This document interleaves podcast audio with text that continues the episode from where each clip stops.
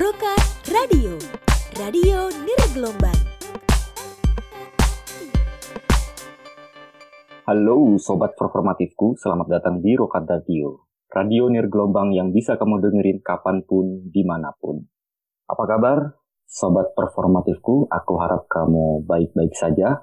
Di masa pandemi ini, kita nggak tahu kapan berakhir, tapi semoga kamu tetap sehat, tetap bahagia, dan sentosa, dan tentu saja bisa beraktivitas seperti biasanya. Hari ini, aku, Sohifur, akan menemani kamu di salah satu program Rokat Radio, yaitu Perforward. Tapi sebelum itu, aku akan memperkenalkan Rokat Radio. Apa sih Rokat Radio itu? Jadi, Rokat Radio adalah publikasi suara peristiwa, pertunjukan, dan seni pertunjukan yang diinisiasi oleh Roka Theater. Roka Theater sendiri adalah platform pertemuan dari praktisi di berbagai bidang dengan menggunakan seni pertunjukan sebagai pendekatannya. Roka Theater berbasis di Yogyakarta. Roka Radio memiliki beberapa program di antaranya yang sudah berjalan adalah Lintasan atau Wigil N dan Perforward. Lintasan ini dipresenteri oleh Wijil Rahmadani uh, program ini membahas perjalanan seniman, pertunjukan, dan hal-hal uh, yang berkait dengan kehidupannya atau di sekitarnya. Sementara itu, uh, program Perforward yang teman-teman kalian sedang dengerin ini dipresentasi oleh aku sendiri, Sohifur, ingat namaku. Kali ini kamu sedang mendengar program Perforward ya, sebuah bincang santai mengenai proyek karya seni pertunjukan, baik itu karya tunggal, kolaborasi, atau uh, basisnya festival gitu, yang sedang atau telah dibuat oleh seniman khususnya di Indonesia. Supaya kamu nggak ketinggalan informasi tentang Roka Theater maupun Roka Radio, silakan follow Instagram kami di Roka Theater. Di situ berisi informasi segala hal mengenai Roka Theater. Follow juga Rokat Radio yang khusus pada program-program Rokat Radio. Sebelumnya kami mohon maaf apabila kualitas audio uh, ini kurang maksimal karena Rokat Radio direkam secara jarak jauh menggunakan platform meeting online. Ya nggak apa-apa lah ya, tapi semoga aman. Yang penting uh, suara kita tersampaikan. Oke, sobat performatifku, hari ini aku kedatangan uh, tamu dari Bandung, teman-teman dari Bandung, seniman-seniman beken, keren, yang akhir tahun lalu atau November uh, 2020 telah mementaskan atau mempresentasikan karyanya Selamat datang Taufik Darwis, Muhammad Wail dan Clara Melvina Gerda. Hai kalian, gimana kabar? Baik kan? Jadi uh, sobat performatifku, kita akan ngomongin soal karya Lucy Pakan Sumbi, File The Cow Tua. Bener nggak? The Koto. The Koto, ya itulah. Nggak apa-apa. Uh, Lucy Pakan Sumbi ini menyebut dirinya uh, sebagai tekstil installation performance. Ada hmm. tiga kata kunci, ada tekstil, kemudian instalasi dan uh, performance. Uh, tapi sebelum kita uh, ngobrolin banyak hal soal karya ini. Uh, Taufik Darwis atau kita menyebutnya Udung, kau bisa cerita-cerita sedikit lah soal uh, uh, kenapa kamu tertarik dengan soal tekstil, kemudian atau legenda Sangkuriang dan segala hal di sekitar itu. Dan banyak bagaimana hubungannya dengan apa yang disebut sebagai tekstil sebagai satu kultur uh, di mana distribusi ekonomi, sirkulasi ekonomi, dan kemudian ke soal isu lingkungan. Sejak awal tuh, gue tuh pengen nerusin lagi ngegali atau nge apa ya eksplorasi legenda Taguan Perahu tuh sejak yang sama Muibo. Cuman gue li pengen lihat uh, narasi yang memang jarang dilihat orang gitu. Awalnya tuh itu.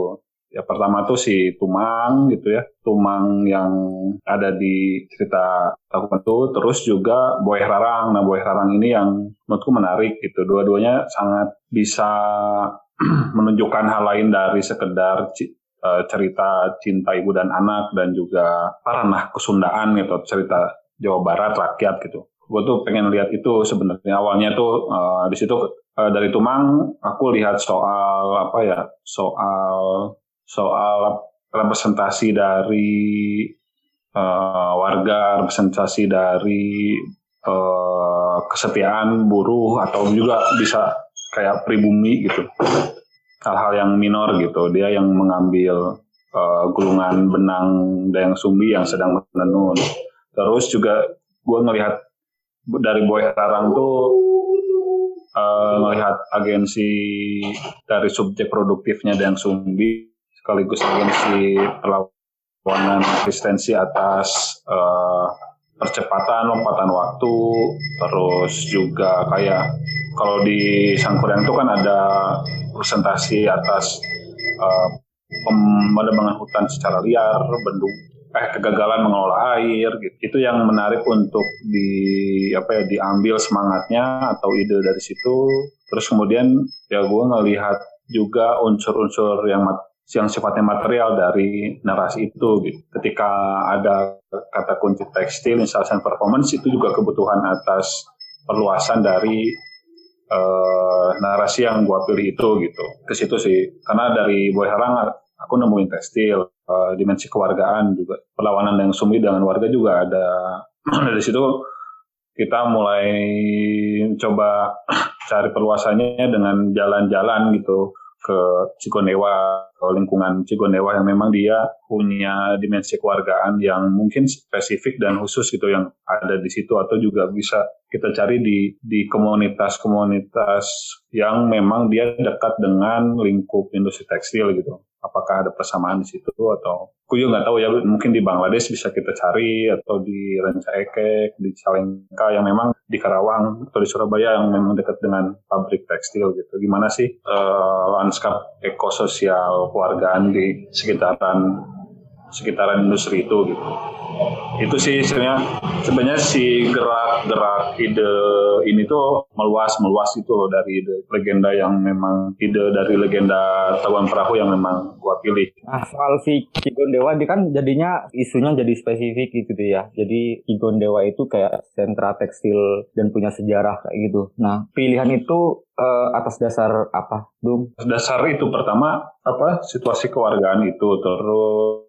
aku melihat tekstil uh, dari mulai hulu ke hilir tuh kan kayak dia punya sirkulasi ekonomi yang penuh gitu ya. Semuanya itu bisa diolah gitu, Dok. Uh, gua tuh ngelihat di balik itu ada apa ya di kepenuhan industri tekstil itu. Sebenarnya itu sih karena yang memang yang menggerakkan siklus itu di hilirnya itu ya ada warga yang ngejual kain sisa-sisa itu gitu. Berarti kan pemilihan pemilihan lokasi spesifik itu juga dia menggerakkan isunya, ya. Hmm. Sebenarnya itu kan awalnya juga pengen ke Majalaya, tapi sebenarnya kan kalau di sejarah tekstil yang gue baca ya yang gue tahu tuh yang kentara banget dia punya apa punya citra yang dekat dengan tekstil itu kan Majalaya. Dia pernah disebut kota dolar gitu. Terus juga karena pabrik pabrik juga banyak dan dekat gitu. Nah kalau Cigondewa tuh mungkin karena dia tetap bertahan dan punya apa ya punya ruangnya sampai hari ini gitu. Ruangnya itu terus bergerak gitu dok. Juga ada sejarah uh, politik kota juga di situ gitu mungkin akan lebih kompleks makanya makanya gue datang ke Cigondewa gitu. Nah jadi si kamu si si Dayang Sumbi uh, dibaca sebagai figur resisten gitu uh, terhadap kayak uh, percepatan terus juga uh, dia produktif gitu menenun gitu ya dan seterusnya. Terus itu mang kamu lihat juga sebagai metafora dari warga atau kesetiaan atau bahkan lebih ekstrim lagi sebagai buruh gitu. Nah tafsir-tafsir dalam tanda kutip uh, di luar pengetahuan umum tentang legenda Sakuriang itu gimana cara kamu memperoleh makna atas si legenda? Kerja gua tuh kan sebenarnya suka jarin-jarin konteks, dok. Konteks uh, misalnya kalau di jadi memang kadang-kadang tuh sangat sangat mana suka si itu aku buat. Uh, arbiter. Tapi justru konteks di kalau di Braga tuh mungkin juga di tempat lain yang dia tempatnya para dulu kolonial apa bersosialisasi membuat komunitasnya sendiri gitu. Pada tulisan apa pribumi dan anjing gasuh kayak gitu-gitu. Jadi itu yang membuat aku berani menciptakan maknaku sendiri juga uh, aku baca kajian-kajian sesalarisan tentang Tumang terus juga beberapa versi cerita atas Tumang baik pakai naskah untuk tentang spontani gitu. Jadi memang itu juga yang jadi referensi aku ngebuat makna itu. Jadi kadang-kadang memang awalnya mana suka tapi tetap ada proses apa ya eh, penajaman atas makna itu. Awalnya juga kan lewat studi wawancara sama tokoh sastra Sunda kayak Hawa Setiawan gitu. Jadi itu jadi apa yang ngebantu aku juga menciptakan makna-makna itu gitu. Nah HW kan sebenarnya tuh yang ngebantu gua juga ngelihat pentingnya legenda tabungan perahu bagi Jawa Barat atau bagi Bandung gitu. Teman dia juga sebenarnya luput ngelihat apa agensi atau agensi dari uh, salah satu peristiwa yang ada di Tahuan Perahu itu sangat menarik. Di Sunda juga ada agensi atas uh, melawan apa situasi yang yang merusak lingkungan gitu. Dia ada juga tenun. Juga mungkin yang terjadi di Mama apa Mama yang di timur tuh siapa sih yang dia ngelawan pabrik pabrik Mama Leta. Jadi itu uh, di berkaitan aja sih cari hubungan-hubungan hubungan-hubungan aja kok. Berarti teks legenda Sangkuriang itu, legenda Dayang Sumbi dan Tumang itu dia punya relasi dengan teks-teks di luar si legenda itu untuk melihat oh. konteksnya gitu ya. Juga si Cigondewa sebagai teks yang lain dan gitu, termasuk juga hmm. kamu membaca kayak tadi pengakuanmu membaca uh, utuh Tatang Suntani dan segala macam. Oke, okay. nah seterusnya dari ide itu uh, gimana kemudian membangun satu struktur dramaturgi gitu. Kalau tadi yang kamu sampaikan itu dramaturgi di level diskursifnya dan selanjutnya hmm. uh, di level material gitu kayak tekstilnya pemilihan bahan gitu material dan kemudian si si pertunjukan itu sendiri gitu di pertunjukan kan juga ada aktor gitu, kemudian ada ada ada tekstil yang kemudian dipakai gitu, dipakai hmm. ke konteks tubuh aktor gitu, ada Wael dan teman-teman yang lain. Terus juga ada ruang di sana, kayak perpindahan ruang tiga kali kayaknya gitu ya. Nah, gimana membangun si dramaturgi itu? Ya, si proses pembentukan itu nggak linear ya prosesnya. Jadi kadang-kadang ada recheck atau juga pulang pergi, kita ngecek-ngecek karena kan berdasarkan rujukan-rujukan kan karena konteksnya juga punya rujukannya gitu. Misalnya kenapa memilih Lawang Wangi? Tadinya kan mau nyuap cuman kan tutup. Cuman ketika lihat Lawang Wangi uh, eh, gue ngelihat di uh, ruangnya memungkinkan untuk pengen ngebawa isu pinggiran ini ke ruang yang apa fancy gitu atau mewah dalam tanda kutip di di Bandung gitu. Karena dia tempat tujuan liburan gitu. Juga posisinya ada di Bandung Utara, di situ kita bisa juga melihat jejak-jejak meskipun fiksi jejak-jejak biomitologi dari Gunung Tangkuban eh legenda Tangkuban Perahu karena kita bisa ngelihat cukupan Bandung dari situ. Terus di beberapa kali kita merancang bareng itu sama fashion designer, uh, aktor, model, terus juga ada skenografer si Eko dan Riyadu. Awalnya memang uji coba kayak kita uh, fashion sama pertunjukan. Jadi awal-awalnya tuh kita ngerancang dari sejarah ruang fashion show. Awalnya dari situ, terus uh, karena konteks Cigondewa kita coba juga nyoba politik spasialitas di Cigondewa, gitu-gitu loh halaman uh, proses kita misalnya uh, bagaimana kita menghadapi skala ruang yang ada di Cigonewa mulai dari uh, luar langsung ke dalam warganya luar tuh pasar pasar pasar yang mainstream gitu pasar yang memang dibentuk oleh pemerintah sampai yang informal yang dibentuk oleh warganya gitu terus juga uh, ada tarik menarik antara apa ya keinginan atau kerja fashion designer sama pertunjukan gitu. Kita ngebuat kontes itu sendiri misalnya pemilihan material yang dipakai sama fashion designer gitu. Material yang memang dia sisa-sisa dari tekstil banget, tekstil tekstil banget, tekstil industri itu. Nah di gue tuh tetap pengen ajukan bentuk misalnya bentuk yang memang jadiin bentuk bajunya gitu tapi ternyata ada tegangan di antara bagaimana membuat uh, sisa-sisa itu jadi baju yang memang apa uh, dia punya nilai di ranah fashion, ada juga rujukan bentuk yang memang punya konteksnya. Tapi di situ kita damai, misalnya ya udah uh, kita coba fokusnya ke material gitu, bentuknya bebas gitu. Nah soal tadi kayaknya perlu dijelasin juga apa yang disebut dengan soal sejarah ruang fashion show gitu di dalam konteks uh, karya ini dia kan juga teks lain gitu selain hmm. Ikon Dewa, tekstil, Sangkuriang dan oh. juga fashion oh, show. Iya pertama kan dia punya agensi untuk menunjukkan material gitu, dan desain gitu. Uh, juga idenya kan sebenarnya ide, uh, ide gue tuh ngambil dari ide Ventures itu kan untuk menunjukkannya show gitu, show to show to showing. Terus juga pengen ngangkat sisa-sisa itu ya di ranah uh, simboliknya gitu. Dari fashion show itu kan juga sebagai satu agensi material katamu dia punya implikasi misalnya fashion show dia terhubung dengan pasar gitu ya. Kemudian juga dia uh, punya lapisan lapisan isu lain yaitu soal kelas dan seterusnya gitu. Gimana hmm. kamu menyadari situasi itu gimana Iya sangat sadar ya, karena memang uh, gue juga sendiri menyimpan isu lain di balik isu isunya sih lebih ke isu produksi awalnya tuh. Gimana sih uh, ngebawa seni pertunjukan bisa menciptakan penonton baru juga bagaimana dia bergerak dengan dengan keberbedaan gitu, dok. Ya keberbedaan disiplin, keberbedaan kelas kayak gitu gitu. Tegangan-tegangan itu kan bagiku menarik untuk untuk juga selain mendatangkan penonton baru juga untuk pengayaan bentuknya itu sendiri. Dasarnya tuh gitu.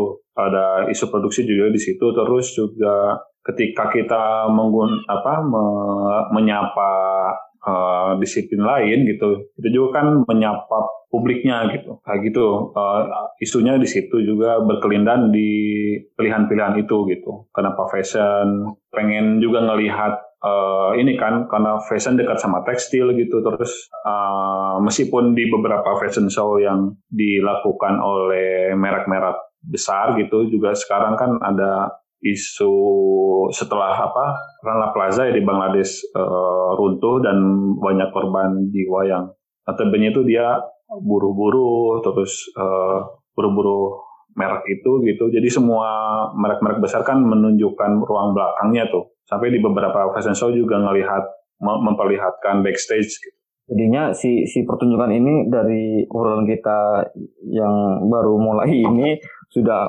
kayak punya lapisan-lapisan wacana ya dan juga hmm. uh, misalnya soal ini juga yang belum belum mungkin kamu singgung soal bagaimana industri tekstil itu dia berimplikasi kepada soal perkara lingkungan gitu di Cikondewa misalnya gitu bisa diceritain nggak? Kalau Cikondewa kan sebenarnya banyak ya karena dia tuh nggak langsung ke tekstil soal isu lingkungan tuh dia tuh uh, dari agrikultur beras terus ke pabrik uh, plastik dan ke tekstil gitu. Jadi memang perubahan lingkungan itu kalau di mereka tuh nggak terlalu apa ya, terlalu terganggu atas perubahan itu gitu. Jadi mereka tuh adaptif uh, dan juga merayakan itu, merayakan apa perubahan-perubahan ekonomi yang terjadi sampai di rumah mereka gitu. Karena memang uh, ekonomi yang juga mengelilingi mereka uh, mengenali mereka dan mereka juga ikut menggerakkan tuh yang menguntungkan mereka gitu. Kalau soal kelas, mereka tuh kaya-kaya gitu.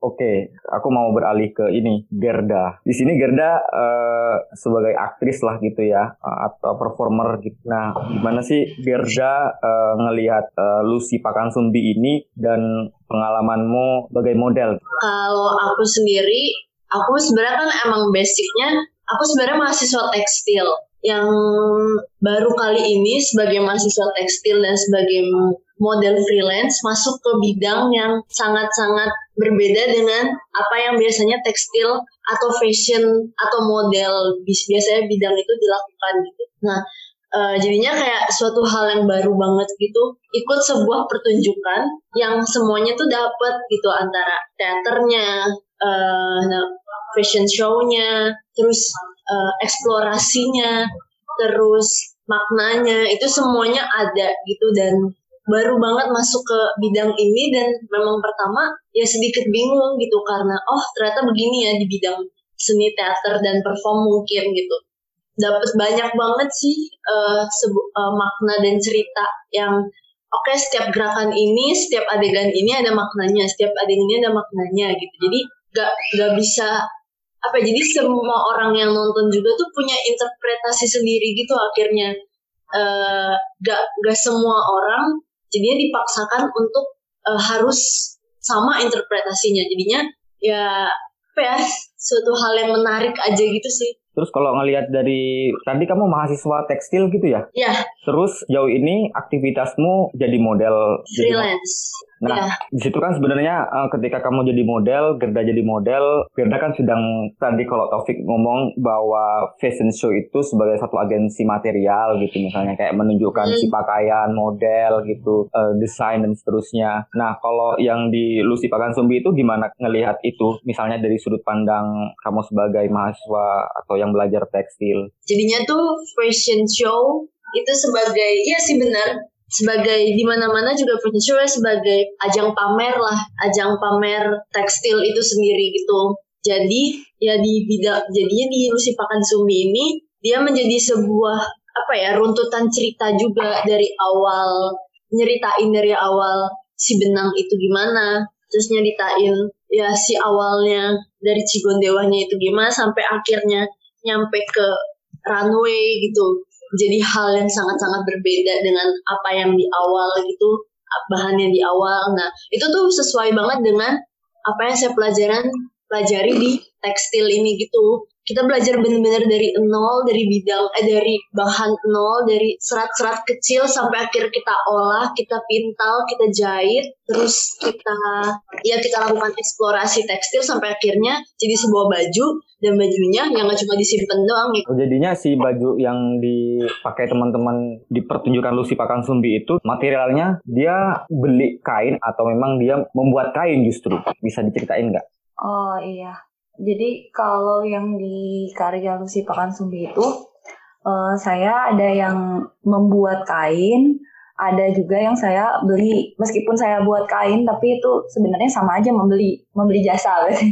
Antara memproduksi dari awal benang, benangnya saya gunakan serat, uh, kapas 100%, uh, yang ditenun menggunakan namanya alat tenun bukan mesin. Jadi ditenun by hand. Jadi uh, di secara tradisional gitu. Nah, uh, itunya apa untuk mengkomplainnya saya pun menggunakan residu. Residunya berupa limbah material tekstil berupa perca kain yang diolah secara pabrik, uh, diolah lalu dirubah lagi menjadi material lebih kecil atau disebut juga sodi fiber. Nah, di situ saya gabung dua jenis material itu. Pertama, yang 100% dari kapas, yang kedua yaitu sisa pabrik. Jadi sisa-sisa limbah dari fashion di, di, dikombinkan dengan uh, material kain yang emang sengaja dibuat gitu. Bentar, gua tambahin nih. Ya, gua ya. memang si sisa-sisa residu percakapan itu kan memang juga untuk informasi pabriknya kan juga dapat dari Cigondewa, Cigondewa ah, gitu. Itu. Oh, jadi si sisa-sisa ini juga dia punya konteks keruangan gitu ya. Tetapi iya. misalnya ya, meskipun sebenarnya jarak jarak antara pabrik uh, yang ngolah sodi fiber ini sama Cigonewa cukup jauh, cuman memang ada hubungan apa transaksi jual beli di situ gitu dan kita pakai juga ini ya apa penempatan mana baju inner dan outer gitu ngaruh gitu yang dalam itu dipakai buat eh, yang apa tenun bukan mesin ya ATBM. yang 100 kapas di dalam yang di luarnya yang sodi fiber gitu kan nunjukin itu juga. Uh, terus tadi uh, ada yang kain yang dibuat gitu, terus dari limbah, kemudian ada kain yang dibeli. Itu itu kan juga punya misalnya kategori-kategori itu kan juga menunjukkan satu isu gitu bahwa apakah Lucy Pakan Sumbi ini memang ada isu soal kayak pengolahan limbah atau gimana gitu di soal material. Kalau dari material sih saya bermain dengan uh, tadi residu. Jadi ada yang emang pure uh, ceritanya ada uh, sejenis yang mendekati kain rarang yang dulunya dipakai Sumbi dan uh, kain residu yang berupa sa, uh, pabrik atau sisa fashion uh, yang dari uh, analoginya uh, residu dari si sangkuriang gitu. Kalau di dalam bentuk material menerjemahkan ke material sih saya ngambilnya dari situ. Jadinya tuh si pertunjukan itu kan jadinya sangat mewah gitu ya. Tetapi juga ada ironi di sana ketika di ruang yang kedua kalau nggak keliru ketika si performer atau model itu berjalan di atas apa tuh limbah kain gitu ya. Bisa fiber. Uh, bentuk-bentuk ironi itu memang uh, muncul saya sengaja dimunculin dari mulai ketika runaway runaway sampai ending sampai Pak Haji itu aku perlihatkan si materialnya gitu bahwa yang dipakai adalah yang diinjak. Terus juga kalau soal fashion dia dia misalnya kalau dimasuk ke dalam yang runway kan dia dipakai malah di pasar gitu. Tapi dia dilelucuti lagi diinstal terus kita uh, membuka itu dan akhirnya kan baju inner lagi dan kita masuk ke ruang yang paling yang bisa kita raih kita datangi di Cigonewa gitu ruang uh, warga gitu. Hmm. Juga kan ada ironi bagaimana si baju-baju inner yang di beberapa orang kan ada seksi gitu atau memperlihatkan aura tapi di dipakai di ruang ritual gitu di ruang apa perayaan religiositas di Cigondewa kayak mau ke haji tapi tetap pakai itu. Gitu. Nah, desain bajunya itu Kak Widi, apakah si desain itu juga merujuk pada legenda Sang Kuryang atau wacana-wacana yang mengitari si pertunjukan ini atau dia dibuat berdasarkan apa gitu?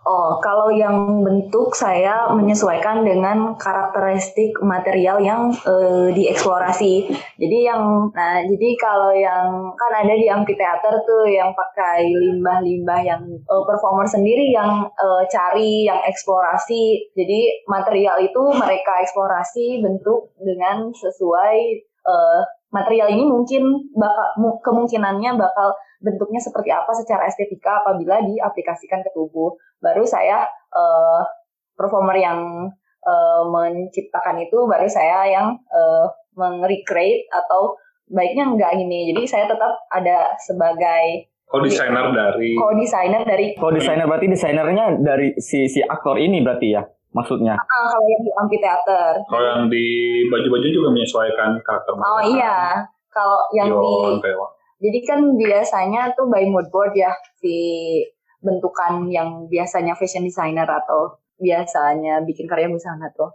Nah di sini saya mood boardnya ya udah materialnya, terus lihat performernya seperti apa, stylingnya uh, selama latihan juga kan ter, terlihat seperti apa bagusnya si performer pakai ya terciptalah bentuk-bentuk yang kemarin dipertunjukkan.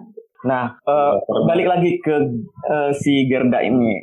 Aku pengen tahu sih uh, pengalamanmu uh, fashion show di Lucy Pakansumbi atau di Medan si Medan Busana lah kayak gitu. Apa sih bedanya gitu? Kalau yang pertama sih dari Medan apa ya si medan jalannya sih di Lucy Pakansumbi ya kita ngelewat eh kita fashion show di atas Sony Fiber.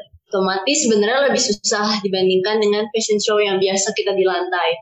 Jadinya punya tantangan tersendiri gitu ketika memakai baju yang dibuat oleh TWD dan apa ya dan dari awal tuh kita tahu gitu gimana ceritanya. Jadinya kayak punya pembawaan harus punya pembawaan sendiri gitu sih. Kayak karena dari awal ceritanya tuh begini loh si baju tuh begini. Jadi punya hal yang berbeda gitu di dalam diri saya juga buat pakai si baju ini.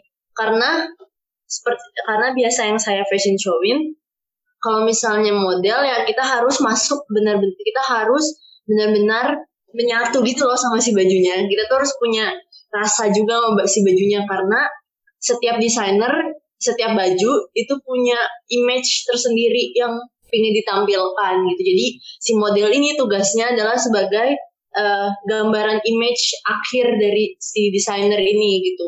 Jadi emang menentukan banget gitu kalau apa yang saya pelajari selama di, di dunia fashion show. Kalau fashion show itu baju atau image yang kemudian dimunculin oleh si baju ini itu disampaikan oleh si model gitu menyampaikan image gitu. Iya. Gitu ya. Nah sementara si Lucy Pakang Sumbi di situ ada sejarah baju, pembuatan baju gitu dan pengetahuan-pengetahuan di sekitar itu gitu ya. Jadinya si Lucy Pakang Sumbi itu uh, lebih kompleks gitu ya karena juga melibatkan si model melibatkan model untuk mengetahui sejarah uh, si kain itu gitu ya. Hmm, ya dan jadinya nggak cuma fashion show doang yang membuat kita masuk ke baju itu. Banyak proses yang dari awal sampai akhir gitu kita masuk ke sebuah cerita ini gitu dan si baju ini gitu. Beda sama yang lainnya yang cuma ya udah fashion show gitu doang. Selama lima menit udah selesai gitu. Gitu doang uh, si Gerda ini masuk ke Lucy Pakan Sumbi kan juga be berdiri sebagai performer dari awal sejak proses latihan, olah tubuh gitu, kemudian diskusi dan seterusnya. Itu membawa pengalaman macam apa sih? Apa ya pengalaman yang beda sih karena ternyata ya di bidang perform teater gitu mungkin uh, akhirnya bisa dapat hal yang baru banget sih gitu untuk mendalami sebuah cerita gitu. Um, um, menggunakan strateginya prosesnya kan yang ya udah setiap performer mengeksplorasi sendiri ya sampai akhirnya menjadi sebuah adegan. Dan ini menjadi suatu hal yang baru aja suatu hal yang akhirnya uh, kita sebagai performer gak cuma di apa ya nggak cuma dikasih kayak misalnya kalau misalnya apa ya aktor gitu. Saya nggak tahu ya kalau misalnya saya menurut saya kalau misalnya di film gitu kan aktor ya kamu adegan gini gini gini ya dikasih naskah gitu kan. Kita tinggal ngikutin. Nah kalau ini bener-bener ya kita ngebuat sendiri si adegan itu melalui proses eksplorasi jadinya lebih ya lebih masuk sih ke dalam ceritanya gitu. Nggak asal kita ngelakuin aja gitu. Lebih dapet eh maknanya. Jadinya nggak cuman pakai baju gitu terus berjalan di tengah penonton gitu ya. Ah, iya.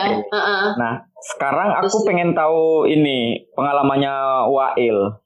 Jadi sejak awal kan Udo ngomong eh, berangkat dari soal legenda Sangkuriang dan itu jelas itu Sunda gitu ya. Terus kemudian eh, Cigondewa gitu, lokasi yang ada di Bandung.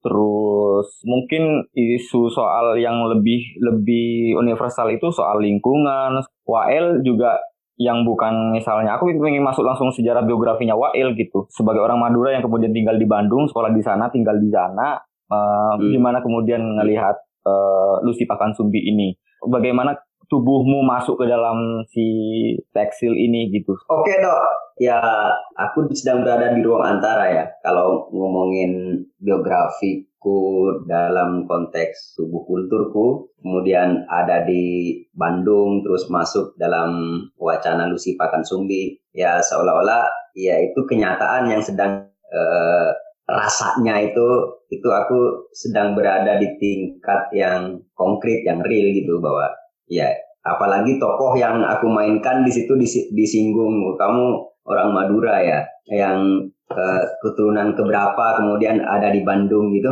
eh, dipindah ke Sunda gitu. Itu kan teks yang kemudian ditemukan oleh Udung untuk menunjukkan teks urban dalam pertunjukan ini. Saya manfaatkan bagaimana ketegangan ketegangan saya ketegangan tubuh perasaan saya ketika berada di Bandung. Kemudian masuk kemudian eh, tiba-tiba eh, susah masuk kemudian masuk lagi. Nah itu maksudku itu. Jadi tidak pernah ajak. Maksudnya posisi di antara itu karena ketika kamu ngelihat eh, apa namanya biografi tubuhmu juga penciptaanmu di teater juga berdiri eh, di eh, tubuh yang punya pengalaman atas kultur tertentu ya ini Madura gitu. Nah sekarang Ya. eh, kamu terlibat dalam eh, satu proyek Lucy Pakang Sumbi yang isunya eh, berpijak pada legenda Sang Kuryang di Sunda. Posisi antara itu yang kemudian kayak kamu keluar masuk gitu ya El ya. Jadi kayak posisi liminal Iya. gitu ya. Iya, betul Ridho.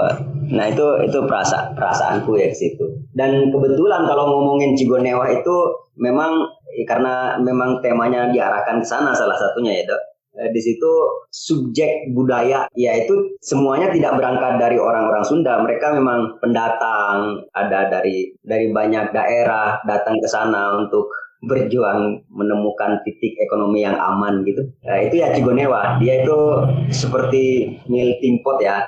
Nah itu eh, ya artinya dalam konteks isu di Lucy Pakansumbi meskipun ada eh, isu legenda dari berangkat dari legenda Sang Kuryang, tetapi ketika titiknya di Cigonewa, eh, maka eh, isu itu bagiku tidak terlalu asing gitu loh, Da Ah, ah. memanfaatkan situasi itu untuk masuk ke dalam peran. Ya sama sih, aku mengalami hal yang sama dengan Gerda pada prinsipnya ya ketika mulai proses masuk ke dalam eh, pertunjukan Lucy ini. Ya kami semua berangkat dari satu titik yang kemudian kami serap dan awalnya kami memang nol. Artinya saya tidak mem, saya tidak memposisikan bahwa eh, karena kan saya saya juga bareng bareng ini dok bareng model bareng jadi ada ketegangan yang lain ketika bareng model dok. Beda loh dok. Kamu eh, Lucy Pakansumbi nggak pentas sama aktor ya, pentas Iya. sama model ya.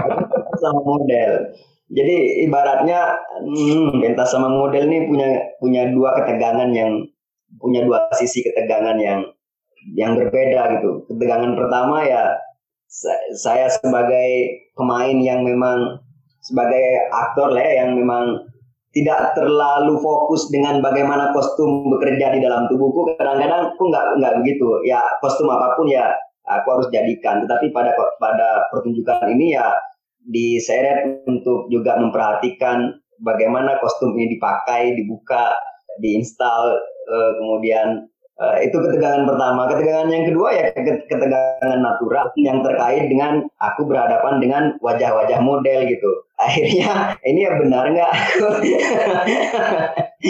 Kalau yang ketegangan kedua itu ketegangan yang bisa diabaikan. Tapi ketegangan yang pertama tadi itu eh, aku juga merasa penting. Jadinya dalam praktik berteatermu itu baju bukan sebagai kondisi utama atau baju atau kostum bukan sebagai pernyataan utama, Iya. tapi di Lucy Pekan Sumbi justru tekstil, kostum itu adalah tokoh utama gitu. Terus kemudian coba coba kamu lebih jauh soal ketegangan nomor pertama tadi. Il.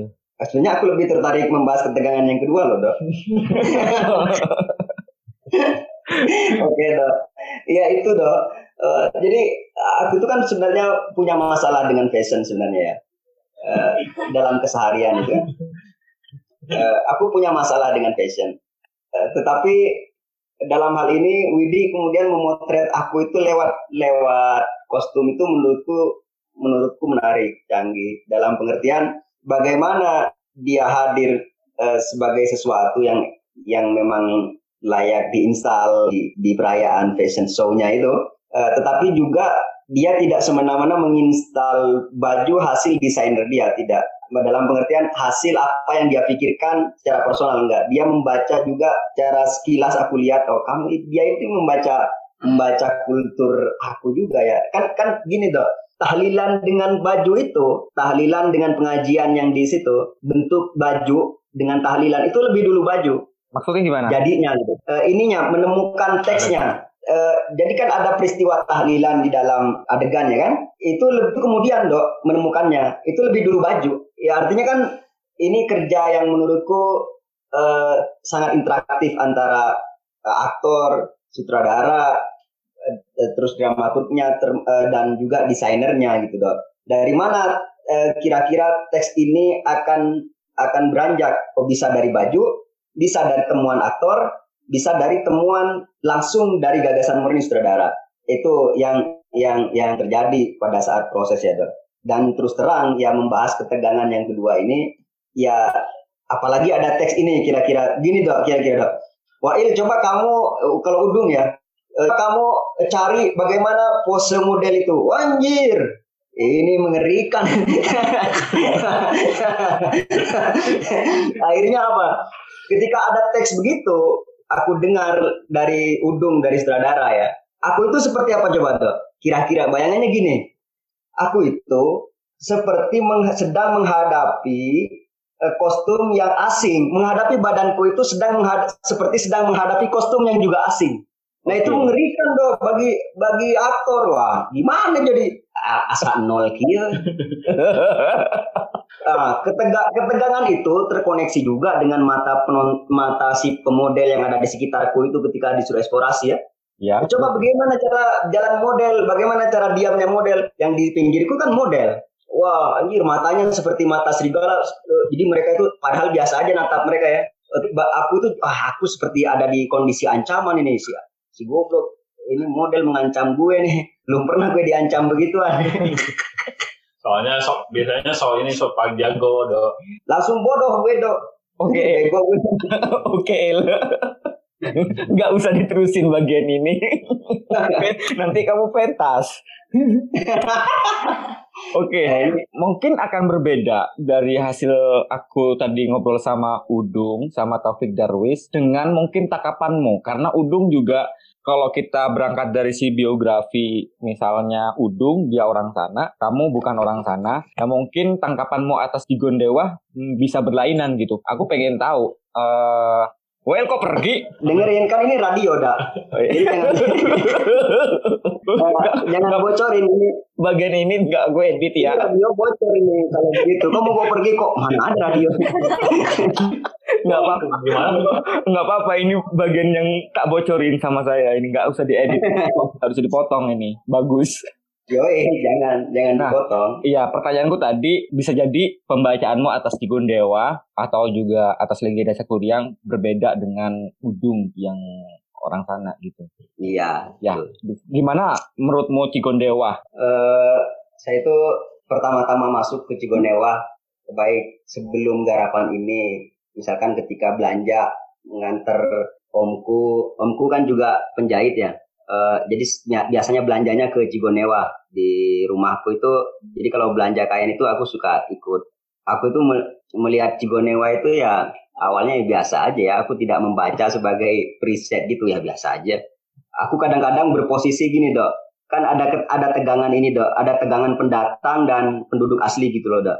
Uh, dalam waktu sepintas itu di dalam kesadaran aku itu aku memposisikan aku berada di pihak yang pendatang Artinya tidak ada masalah. Pendatang itu ada di sini kemudian e, menguasai banyak titik yang penting kan mereka tidak merampok tapi bermodal gitu. E, tapi di sisi lain kadang-kadang aku e, mendiri bahwa oh enggak ada ada hal yang ada hal yang dikorbankan ketika ke ruang ini sudah menjadi e, ruang urban. Siapa yang dikorbankan ya orang-orang orang-orang di sekitarnya ketika aku bertemu dengan mereka yang dulunya petani Nah, sekarang itu ada beberapa yang memang tidak bisa masuk ke dalam kerja kain tek, kerja tekstil itu karena memang tidak punya modal. Jadi tidak semua orang Cigonewa kerjanya di tekstil enggak. Ada yang ngewarung biasa. Ketika kami tanya ya kenapa ya karena memang belum ranahnya di situ, bukan ranahnya di situ. Dulu warisannya dia bukan tekstil tapi uh, uh, uh, sawah gitu loh, dah ladang. Nah sekarang itu warisan itu berkembang menjadi oh, warisan tekstil ini. Eh, sekarang itu Cigonewa ini berkembang menjadi warisannya menjadi tekstil. Dan ya soal lingkungan yang sempat disinggung oleh Taufik Darwis sesuatu yang tidak terlalu bermasalah. Ya kak kita membaca kita membaca dari dari arah yang lebih dekat gitu loh da. dari zaman yang lebih dekat. Sebenarnya kita tidak tahu jika eh, sebelumnya kita membaca detail persoalan eh, lingkungan sebelum adanya tekstil di Cibonewa eh, bagaimana persoalannya tapi kan kita nggak ke sana. Kita ada yang lebih yang lebih mungkin kita jangkau. Artinya kita sudah masuk kepada kondisi ruang yang memang siap untuk meru, uh, atas perubahan apa pun yang terjadi dan secepat apa pun perubahan itu. Uh, itu yang yang saya lihat di Cigonewa ini ya menarik sih untuk menurutku Udung membaca Cigonewa itu menarik karena kebayang kalau dia tidak membaca Cigonewa masuk ke ini misalkan do ke pembuatan tekstil. Kan Cigonewa ini bukan pembuatan tekstil. Dia itu uh, transit kedua ya dong ya. Uh, setelah tekstil ini dibuat di pabrik dan menghasilkan limbah air gitu. Eh, ya limbah tekstil ke sungai itu. Itu kan dibuatnya di di Majalaya ya? Hasil amatan Lalu. hasil amatanmu soal di apa namanya di Cigondewa itu sebagai sentra tekstil juga pemukiman dan seterusnya itu kan berarti juga ada perubahan masyarakat kan gitu ya perubahan kondisi masyarakat dari itu di sana Jiko Dewa dulunya misalnya petani gitu ya. Jadi ya. ya pasti juga berubah ke industri dan seterusnya gitu. Industri iya. Itu gimana uh, uh, situasi perubahan itu? Kalau kalau versi wawancara, kalau versi kita mencari datanya gitu ya tuh ya. Uh, memang awalnya memang ada ketegangan, tetapi ketegangan ketegangan itu bisa diredam gitu loh, dah uh, bisa diredam. Dalam pengertian ini, ketegangan awal ketika uh, ketika situasi daerah Cigonewa ini berbentuk tanah tidak ada industri, tidak ada industri tekstil, aku pikir uh, adalah ketegangan-ketegangan yang tapi tidak tidak tidak parah. Maksudku tidak terlalu genting, genting ya do ya. Dengan pendatang itu. Meskipun ada beberapa orang cerita cerita narasi narasi mereka itu dulu pendatang itu tidak ada apa-apanya di sini dan sekitarnya. Uh, dulu ada celetukan bahwa oh ini pendatang ini berbahaya nih, ada ada ada ketakutan itu, Dolda. Tapi ya itu bisa diredam, bisa diredam oleh siapa ya? Ya oleh oleh kondisi itu sendiri. Jadi mereka juga punya ruang untuk berdagang, berbisnis dan dan objektif gitu. Maksudnya ya kalau gue nggak punya modal ya gimana? Gue nggak bisa dagang gitu. Yang berangkat riset ke Cigondewa itu semua ini semua tim ya? Semua tim tapi ya semua tim berangkat. Oke aku pengen tanya Gerda ketika datang ke Cigondewa aku sering sih ke Cigondewa karena emang pekerjaan aku dan aku kalau misalnya nyari tugas, nyari bahan tugas juga ke Cigondewa. Ya selama ini aku tahu ya Cigondewa ya sebagai pasar aja gitu, pasar tekstil, dan emang yang aku tahu limbahnya Cigondewa banyak bang banyak banget gitu parah e, limbah tekstilnya tuh terbesar lah se, Indonesia gitu di Cigondewa tuh terus tuh banyak pabrik-pabrik gede juga kayak misalnya Nike, Adidas gitu-gitu tuh limbahnya tuh banyak banget yang ada di Cigondewa. Terus kayak ya baru tahu aja gitu dari Silusi Pakan Sumbi ini, oh ternyata latar belakangnya Cigondewa tuh sebenarnya dulu persawahan loh gitu. Sebelumnya tuh desa yang apa sumber alamnya tuh bagus gitu. Tapi sekarang jadi kayak gini gitu jadi penuh limbah dan jadi pasar tekstil. Ya se- ya sebenarnya satu sisi ya bagus gitu untuk sebagai mata pencarian. Tapi satu sisi juga ya alamnya rusak. Setelah kamu melihat bahwa situasi Cikondewa ternyata dari efek dari kehadiran pabrik membuat banyak limbah, kemudian lingkungan rusak, apakah Gerda juga melihat kemungkinan-kemungkinan uh, produksi tekstil yang mungkin meminimalisir uh, kerusakan lingkungan gitu atau atau apa pun? sebenarnya kayak isu isu lingkungan isu tekstil merusak lingkungan itu udah dari jauh-jauh dari lama banget gitu. Apalagi industri fast fashion yang memang sangat merusak lingkungan gitu. Makanya mulai makanya sekarang mulai banyak eh, aktivis-aktivis mulai banyak bisnis bisnis bisnismen gitu. Jadi mereka mulai beralih ke slow fashion. Slow fashion yang artinya mereka perputarannya tidak secepat fast fashion terus menggunakan bahan-bahan yang dari alam. Seperti yang misalnya TWD pakai pakai mereka pakai katun eh, TWD membuat baju dari 100% katun yang yang si katun ini akhirnya bisa didaur ulang dengan lebih cepat. Nah itu yang dis- yang disebut juga oleh slow fashion. Dia apa a- hasil 100% dari alam dijadikan tekstil yang akhirnya ketika itu dibuang itu akan lebih mudah didaur lah oleh alam gitu. Nah jadinya ya efeknya ke saya juga ya saya lebih menekuni slow fashion ini gitu untuk ke depannya gitu. Saya saya memang dari dulu anti banget namanya fast fashion kayak ya Zara, eh, brand-brand besar lah ya Zara, H&M gitu. Saya sangat-sangat anti itu gitu. Jadi kayak ya sekarang lebih melek aja gitu sih, lebih melek tentang fashion ini gitu maksudnya sebelumnya memang udah nggak tertarik dengan fast fashion, nggak tahu efeknya fast fashion. Nah dari Silusi Pakan Sumbi ini jadi lebih lebih ngerti gitu apa sih dibalik semua ini gitu, dibalik semua fashion ini gitu. Jadi lebih lebih dalam lah jadinya ngertinya gitu. Kita kembali ke sutradara lagi, ke Udung. Ini mungkin pertanyaan terakhir. Eh Taufik Darwis, aku pengen balik lagi soal di Lucy Pakan Sumbi kan kamu menyebut menyebutnya eh, pertunjukan eh, instalasi tekstil gitu ya. Apakah si pertunjukan dan tekstil ini apakah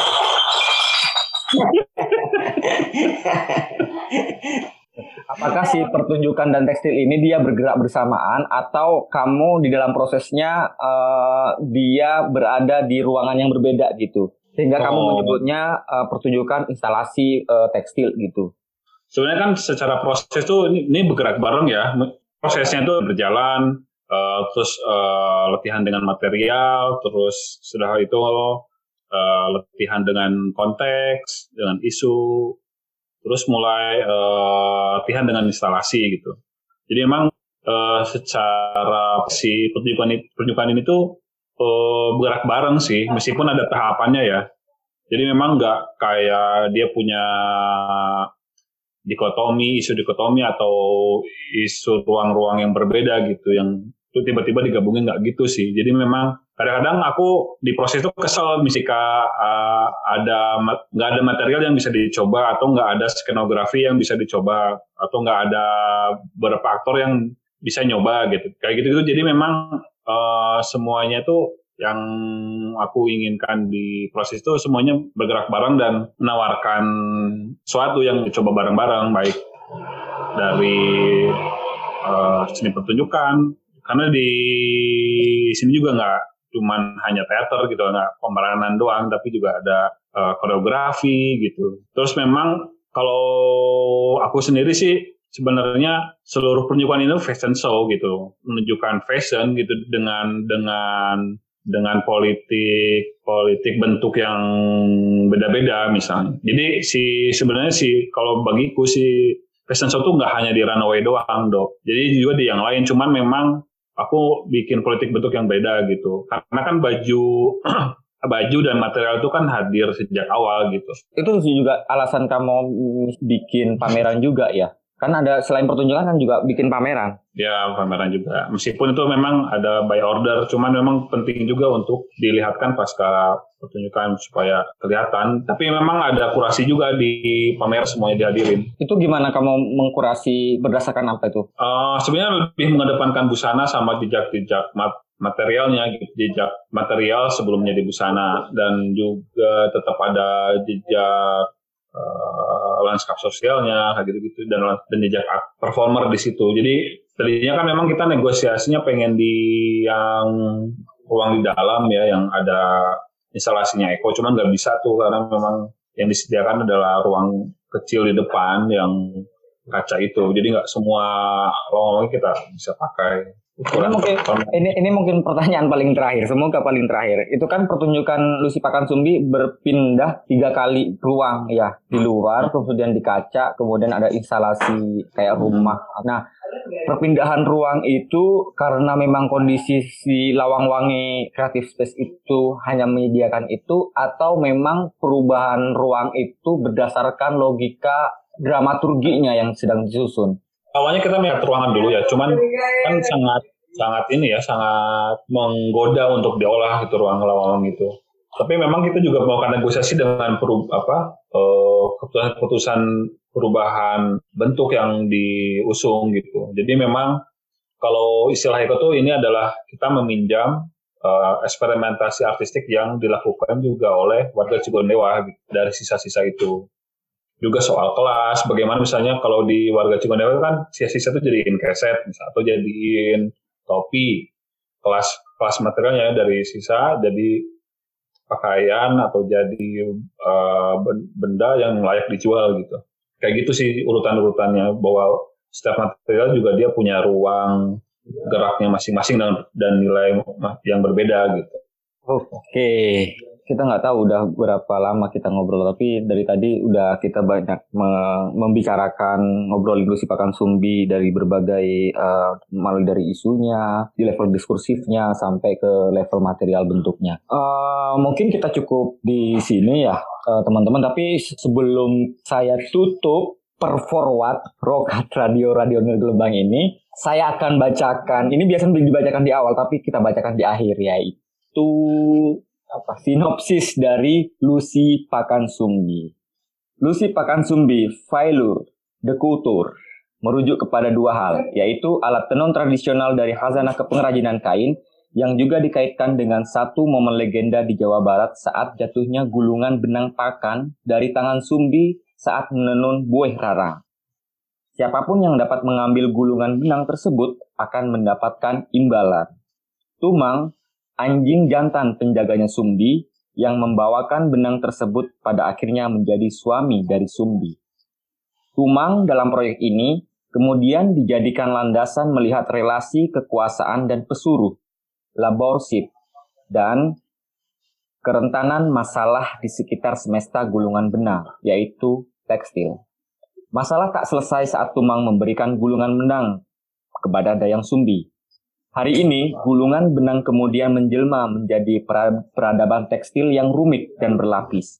Mulai dari hulu produksi, pabrik dan manufaktur hingga hilir presentasi, fashion show. Proyek seni ini menggabungkan desain seni pertunjukan dengan fashion. Mendefinisikan ulang panggung dan catwalk. Karya ini berfokus pada potensi performatif instalatif, koreografis dari siklus residu produksi tekstil garment, peragaan busana, dan pengenaan pakaian. Taufik Darwis, Widi Asari, Muhammad Wail, dan Clara Melvina Gerda Terima kasih sudah hadir ke Rokat Radio, Radio Nir Gelombang yang bisa yeah, yeah, mendengarkan yeah. kapan pun di mana pun. Terima yeah. kasih teman-teman sobat otomatiku. Kita ketemu lagi di bincang-bincang dengan seniman yang lain yang tak kalah serunya. Terima kasih, dadah.